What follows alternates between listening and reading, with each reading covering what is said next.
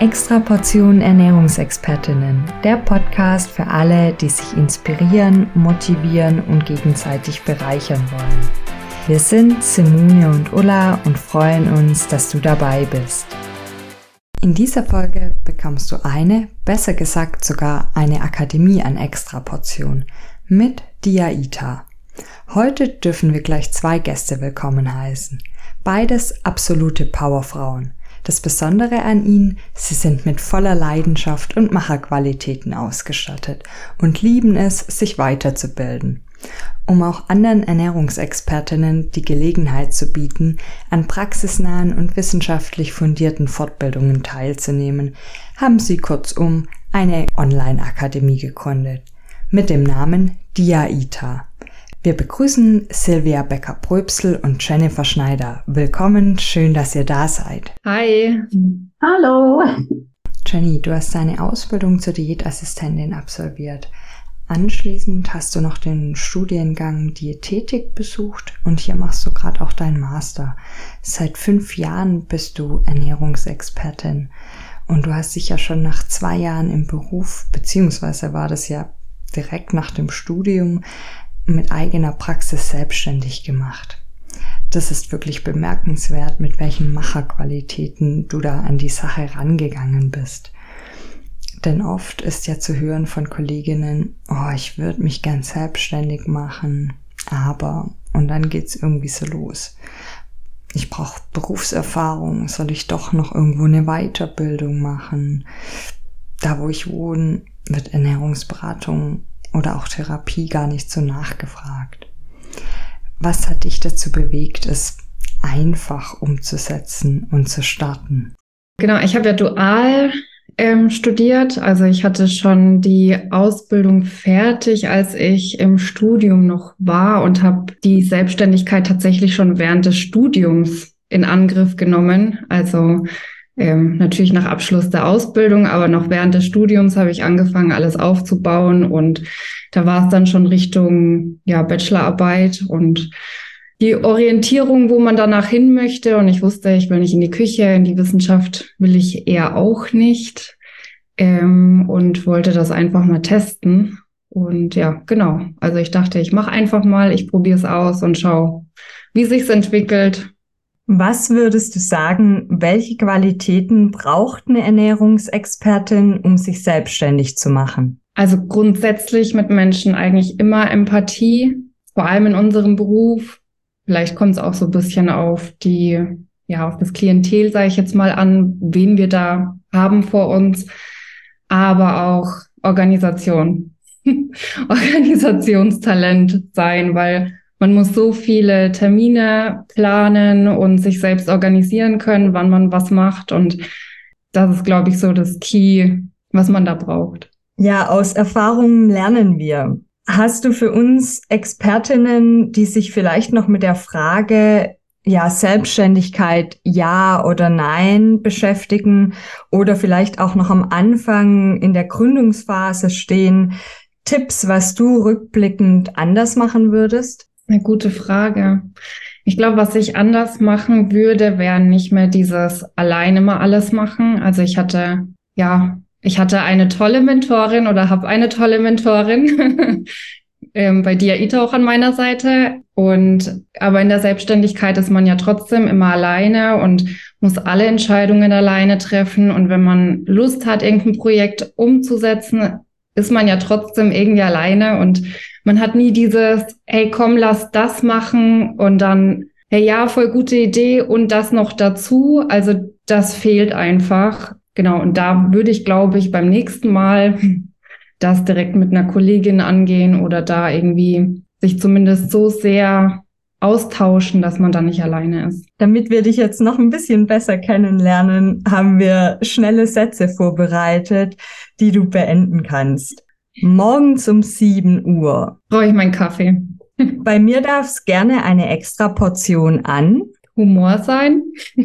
Feierabend ist bei mir. Wow, das ist echt ein Wunderpunkt.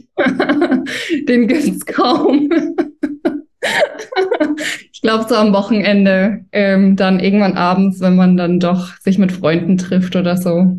Im Urlaub findest du mich am Strand. Mein Lieblingshashtag in den sozialen Medien ist? Ich nutze kaum Hashtags. Gerade ist es die AITA. ich würde gerne mal einen Kaffee trinken mit. Oh. Darf ich weiter sagen? Mir fällt gerade auf die Schnelle. Natürlich. das letzte Buch, das ich gelesen habe, heißt? Ähm, ich lese gerade Der Hundertjährige, der aus dem Fenster sprang und verschwand oder so. Ganz witzig. Ja, vielen Dank. Gerne. Silvia, du bist Diätassistentin und Diplom-Ökotrophologin. Heißt, bei dir kommt alles zusammen. Akademisches Arbeiten und Praktisches. Gibt es in deinem Berufsalltag Situationen, in denen mehr die Ökotrophologin oder die Diätassistentin zu erkennen ist? Ähm, ich glaube, für den Außenstehenden und für die Patienten ist die Diätassistentin erkennbar und das ist vor allem eben die praktische Beratung und Umsetzung dessen, was gefordert ist. Ähm, ich habe mir aber ja auch oder suche mir immer mal wieder die ähm, akademischen Themen auch, sei es, äh, weil ich dann eben als Autorin irgendwo dabei bin. Und da äh, nutze ich natürlich mehr das akademische Wissen und äh, das mir aber gleichzeitig natürlich auch in der Beratung zugutekommt, weil ich die Leitlinien lese, bei denen für die Patienten, wo es eben ähm, auch erforderlich ist, beziehungsweise bei, bei meinen Patienten ist es letztendlich eigentlich für fast alle erforderlich. Du bist seit über 30 Jahren Ernährungsexpertin mit vielen verschiedenen Tätigkeiten und Wirkorten. Du bist Autorin, Referentin für Fortbildungen, Dozentin an der Hochschule Fulda, bietest Einzelberatungen an und die Mitgründerin von der Fortbildungsakademie. Alles hört sich super spannend an und vor allem auch so abwechslungsreich. Nimm uns mal mit in deinen vollbepackten Arbeitsalltag. Wie können wir uns das vorstellen? Auch jeder Tag anders. Aber ähm, ich versuche natürlich auch eine Struktur reinzubringen und ich fange mal mit dem Montag an, den versuche ich mir tatsächlich frei zu nehmen und äh, dort eher dann mal Beruf, äh, so äh, Büroarbeiten oder äh, Vorträge vorzubereiten und einfach zu genießen, es in Ruhe tun zu können. Und wenn ich dann in den Alltag Dienstag, Mittwoch, Donnerstag, Freitag gehe, dann sieht das eben eher so aus, dass ich morgens äh, spätestens um sieben aufstehe und um acht am Schreibtisch sitze und zuerst mal die E-Mails checke und äh, gucke, was an Telefonaten ansteht und spätestens ab neun Uhr der erste Patient vor der Tür steht und gerne beraten werden möchte. Und dann zieht sich das normalerweise durch bis um 12 oder 1 Uhr. Dann mache ich zwei Stunden immer Pause bis um 15 Uhr. Und äh, ich brauche einfach ein Mittagessen, ein warmes in den Bauch und das koche ich mir dann. Und äh, zur Entspannung spiele ich äh, neuerdings einfach wieder Klavier, weil ich mir einen Flügel gekauft habe und äh, gehe dann wieder so ganz erfrischt um 15 Uhr in die Beratungen und die können sich dann schon mal bis 19 Uhr oder 19.30 hinziehen. Also spätestens um 20 Uhr versuche ich aber die Praxis zuzuschließen und Feierabend zu machen. Und äh, die, ja, die Büroarbeiten sind dann schon auch Samstag und Sonntag mit äh, im Boot. Das lässt sich nicht vermeiden. Oder eben irgendwelche Dinge, die dann noch so zu tun sind. Ähm, ja. Welcher Auftrag, welche Veranstaltung war für dich in den letzten zwei Jahren eine der spannendsten? Hm, das waren so viele, aber ich sag mal, was ich immer wieder spannend finde, es sind tatsächlich die Zeiten an der Hochschule, äh, wo ich eben diese Projekte begleite, die die Studierenden ähm, dann erarbeiten dürfen. Äh, so habe ich ja auch Jenny kennengelernt. Ich finde es deswegen so äh, immer wieder spannend und neu, weil ja jedes Semester letztendlich ja neue Ideen kommen, äh, Themen, die ich normalerweise im Alltag auch gar nicht habe. Äh, und das finde ich ist für mich eine unglaubliche Bereicherung. Und deswegen liebe ich so auch die Kreativität der Studierenden die, die sich auch verändert hat in den letzten Jahren. Ich mache das ja schon sehr lange und am Anfang äh, allein, sag ich mal, die Medien, die verwendet wurden, waren Flyer, manchmal noch eine Broschüre. Heute haben wir Instagram, wir haben Videos, äh, wir haben querbeet alles und das ist für mich auch eine Herausforderung und ich lerne da einfach mit und, und freue mich immer riesig, wenn es wieder im Sommersemester losgeht. Auch für dich haben wir schnelle Sätze vorbereitet, die du beenden sollst. Abends um 22 Uhr liege ich im Bett und lese. Das Buch hängt schon auf der Nase, weil ich eingeschlafen bin oder ich lese gerade noch. Bei mir darf es gerne eine extra Portion an. Tanzen sein. In meiner Mittagspause ruhe ich mich aus und spiele Klavier und esse was. Und trinke einen Espresso mit einem Rocher dabei. Am Wochenende findest du mich? Beim Joggen im Wald. Das wollte ich schon immer mal machen. Schauspielschule. Theater spiele ich, aber ich würde es gerne richtiger lernen. Mein Lieblingszitat lautet: I do it my way. Wenn ich etwas spende, dann spende ich an Institutionen für Kinder. Da engagiere ich mich auch ehrenamtlich. Ich spreche am liebsten über Tanzen, Sport, Theater. Der Podcast Extra Portion ist unser Herzensprojekt. Was ist gerade euer Herzensprojekt? Die AITA ist gerade natürlich aktuell unser Herzensprojekt.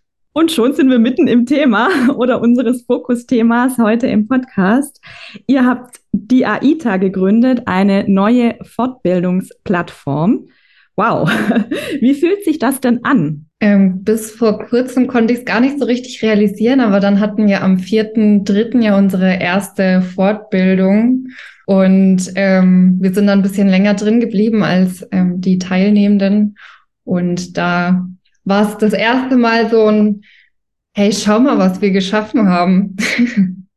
Das hat wahnsinnig Spaß gemacht und also ich für meinen Teil bin unfassbar stolz auf uns, weil das ja auch, ja, ich glaube jetzt mittlerweile ein Jahr gedauert hat mit der ab Ideenfindung bis ja, bis es dann tatsächlich in die Umsetzung gekommen ist. Ja, und ich finde es auch super gut. Das ist nochmal ganz was anderes. Und Jenny hatte ja die Idee, hat mich sofort mitgenommen mit dieser Idee. Und ja, es war viel Arbeit, zunächst vor allem auch für Jenny, aber auch ja für mich, die ich dann auch die erste ähm, Session sozusagen angeführt habe und fand es auch aber insgesamt aufregend und sehr erfahrungsreich, auch das zusammen aufzubauen. Aber es hat auch Spaß gemacht und es macht immer noch irgendwie Spaß und zu schauen jetzt, wie geht's weiter, welche Themen wollen wir da aussuchen, welche Referenten.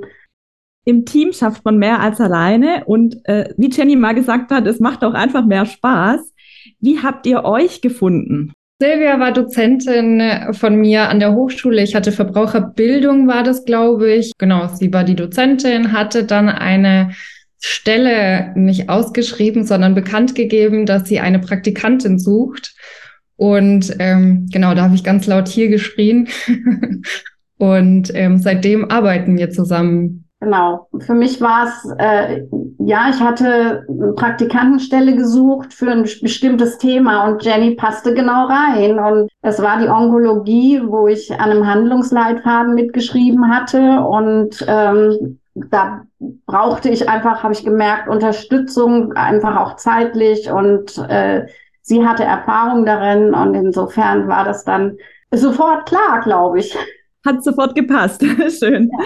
Ihr habt die, die AITA-Akademie gegründet als GBR. Ist das richtig? Ja. Okay, ich sehe Nicken. ähm, was braucht man denn dazu, um eine Akademie zu gründen oder auch um eine GBR zu gründen? Eigentlich braucht man nur einen Vertrag, den wir selber aufgesetzt haben. Also man muss jetzt auch nicht wie bei der GmbH zu einem Notar oder so. Dann braucht man nur noch die Anmeldung beim Finanzamt. Und mehr ist das tatsächlich gar nicht. Ja, wir haben viel gelesen trotzdem in Sachen ja. Vertrag. Wie gestalten wir den? Wie ähm, wir hatten den offiziellen und haben dann ordentlich rausgestrichen und geguckt, was wir für uns tatsächlich brauchen. Und ähm, ansonsten braucht es einfach Zeit, sich damit auseinanderzusetzen und die Anmeldungen zu machen und äh, zu hoffen, dass alles so funktioniert. Genau, und die Steuerberaterin ist bei uns auch mit involviert und wir klären das quasi darüber auch nochmal ab. Also ihr habt eine Steuerberaterin, die sich um, um eure Abrechnungen kümmert? Oder wie kann, können wir uns das vorstellen?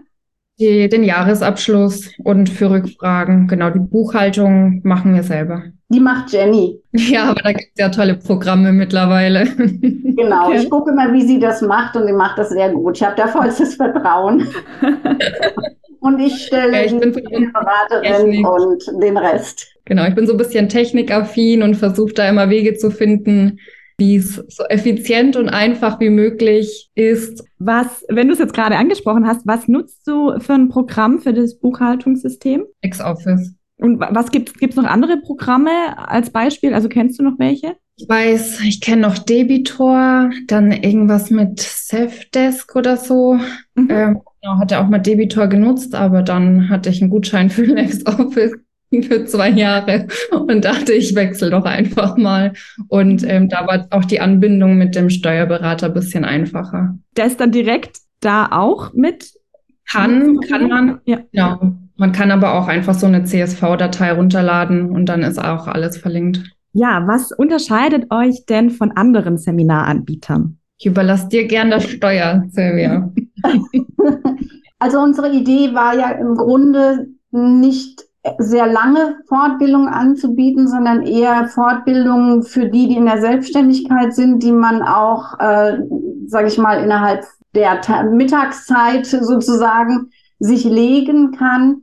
Fortbildungen, die praxisnah sind, die kurzweilig sind, die die Teilnehmer mitnehmen und dann eben auch zu schauen, was gibt's für Themen, die nicht so alltäglich sind, die aber auch in, in unserem Praxisalltag auftauchen. Genau, also so Nischenthemen würde ich auch sagen, dass wir da versuchen, so viel wie möglich abzuholen, was halt noch nicht auf dem Markt ist. Ja, ich hatte auch gesehen, ich glaube, das war sogar euer erstes Seminar zum Thema Ernährungsprotokolle. Ich weiß nicht mehr ganz genau, wie es hieß oder wie der Titel hieß. Ja. Ähm, genau, aber es war auf jeden Fall, ja, ich habe es gelesen und ich dachte mir super spannend, ähm, weil so habe ich das noch nirgends sonst gelesen. Vielleicht könnt ihr da noch mal ganz kurz drauf eingehen oder erklären, um was es da ging oder wie der Titel auch genau hieß. Wir haben das Seminar ja nochmal, genau im November findet das nochmal statt. Da kann Silvia gerne was dazu erzählen, weil das hat sie auch ähm, angeboten. Sie ist die Referentin. Ähm, ich weiß gar nicht mehr, welchen Titel genau wir ähm, gewählt haben. Also für mich ist es immer, Ernährungsprotokolle erzählen mir ganz viel über diesen Menschen, über das, wie er lebt, ähm, wie er denkt und was er für eine Essbiografie hat und ähm, finde das immer ganz spannend. Und ich komme jetzt noch aus einer Zeit in der Ausbildung, wo man noch alles, sage ich mal, zu Fuß auch gerechnet hat und ähm, keine Nährwertberechnungsprogramme hatte. Und ähm, für mich ist es relativ einfach, solche Protokolle sehr schnell ja zu interpretieren, zu äh, zu schauen, wie wie ist die Nährstoffversorgung, was sind da sonst, was taucht da sonst noch so auf, was was sagt mir das, wie das aufgeschrieben wurde und äh, dachte, das ist für äh, ja da für die jungen äh, Diätassistentinnen und Ökotrophologinnen, die da auf den Markt kommen, vermutlich sehr hilfreich, weil die Programme sind relativ teuer. Ich finde, man braucht sie nicht unbedingt in der alltäglichen Beratung. Und ähm, es wird uns ja auch nicht bezahlt. Also das ist ja auch noch so ein äh, Ding, was einfach, äh, ja, es kostet uns Zeit, wenn wir es eingeben. Insofern dachte ich, das muss ein Thema sein, dass das äh, Interesse weckt, was es auch tut. Äh, das war der Hintergrund, warum ich das angeboten habe. Und es macht halt immer wieder Spaß, das auch äh, ja von allen Seiten solche Protokolle zu beleuchten, äh, unterschiedliche Protokolle von äh, veganer Ernährung über Allergien, Intoleranzen, über die Essstörungen oder die Adipositas, weil da haben wir ja ganz, ganz unterschiedliche Aspekte, die uns da im Protokoll dann auch begegnen, die wir dann ansprechen können. Ich liebe ja Seminare und ich könnte die ganze Woche, 52 Wochen im Jahr, glaube ich, an Seminaren teilnehmen. Finde das immer sehr inspirierend. Ich lerne immer was und vor allem auch immer Kollegen kennen.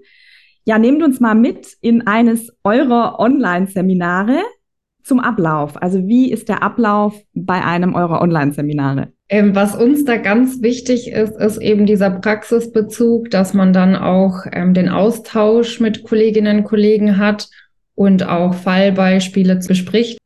Also für mich war ist oder ist für den Aufbau immer wichtig, so ein, ein bisschen einen theoretischen Unterbau zu haben, so ein Einstieg, aber dann eben auch dieses äh, interaktiv äh, zu werden, selber sich Dinge zu erarbeiten, weil ich finde, das macht es dann auch kurzweilig und dann auch wirklich in den Austausch zu kommen. Ulla und ich machen mittlerweile auch viele Online-Seminare und immer mal wieder ist da das Vorurteil zu hören, dass es online zäh ist, langwierig ist oder dass die TeilnehmerInnen gar nicht so richtig dabei sind und nebenher was anderes machen, Wäsche aufhängen, bügeln, kochen oder Mails checken oder sowas.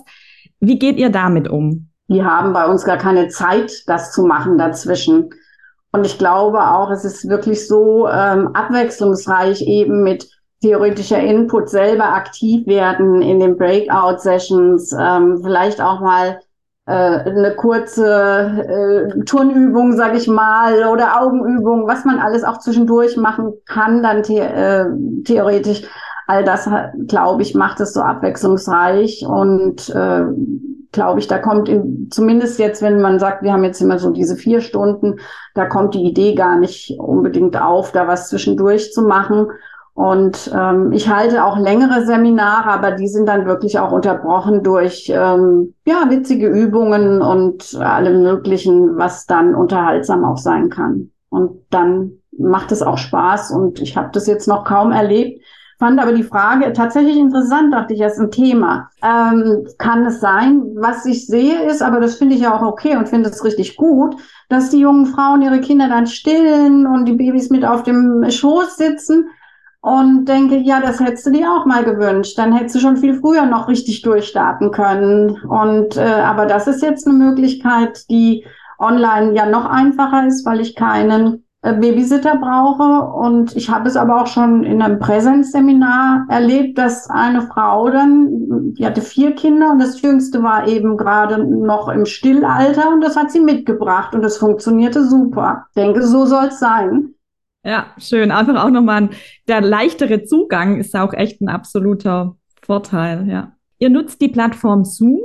Weshalb habt ihr euch dafür entschieden? Ich glaube, das war einfach praktisch für uns, weil wir das sowieso schon nutzen bei uns in den Beratungen. Ähm, genau, deswegen. Wir ja. haben da uns gar nicht umgeschaut, was es sonst noch gibt. Wir haben einfach das genommen, was wir kennen denke, Zoom ist halt auch eine anerkannte Seite. Sie ist sicher und ich habe sie eigentlich auch als stabile Plattform von Anfang an erlebt. Und das äh, war so für mich dann auch der Grund, warum ich dann selber auch bei Zoom jetzt nicht den Basis- und kostenlosen Tarif, sondern halt einfach den schon den äh, professionellen auch äh, dann beantragt habe und bin wirklich happy damit. Und ich glaube auch von den Kosten ist es ja wirklich auch erschwinglich. Ja. ja. Ja, wichtig für uns Ernährungsexpertinnen ist ja immer auch die Zertifizierung. Für eure Seminare gibt's Fortbildungspunkte. Äh, braucht man dafür was Bestimmtes, um diese zu erhalten? Kommt immer ein bisschen auf den Verband an. Also da gibt es ganz unterschiedliche Richtlinien oder Vorgaben, die man hat. Beim VDD reicht es tatsächlich, wenn es Kolleginnen, Kollegen sind, die eben anerkannt sind. Beim VDÖ ist es ein bisschen mehr. Silvia, magst du damit einsteigen? Ja, da gibt es einfach unterschiedliche Formen der Anerkennung, so würde ich es jetzt mal sagen. Dann äh, das eine ist die, die Kooperation, da braucht man aber praktisch den ganzen Tag. Also das sind dann die acht Einheiten, die man anbieten muss. Das haben wir bisher nicht gemacht, sind aber da ja dabei, auch äh, einzelne äh, Kooperationsseminare dann anzubieten und dort einzustellen. Ansonsten gibt es eben dann die, die Punkte, die Fortbildungspunkte, aber trotzdem. Und bei Quetep sind wir ja auch, äh, haben wir uns auch kundig gemacht und dort gibt es eben auch die Punkte für Zertifikat. Bevor wir zu unserer Abschlussfrage kommen, interessiert uns noch, wie ihr eure Akademie bewerbt. Wir sind über Instagram auf euch aufmerksam geworden. Nutzt ihr noch andere Kanäle? Ja, genau. Also alles an Social Media, was geht. Ähm, Instagram, das ist schon verknüpft mit Facebook. Also alles, was ich bei Instagram poste, mache ich über Meta und dann wird das bei beiden hochgeladen.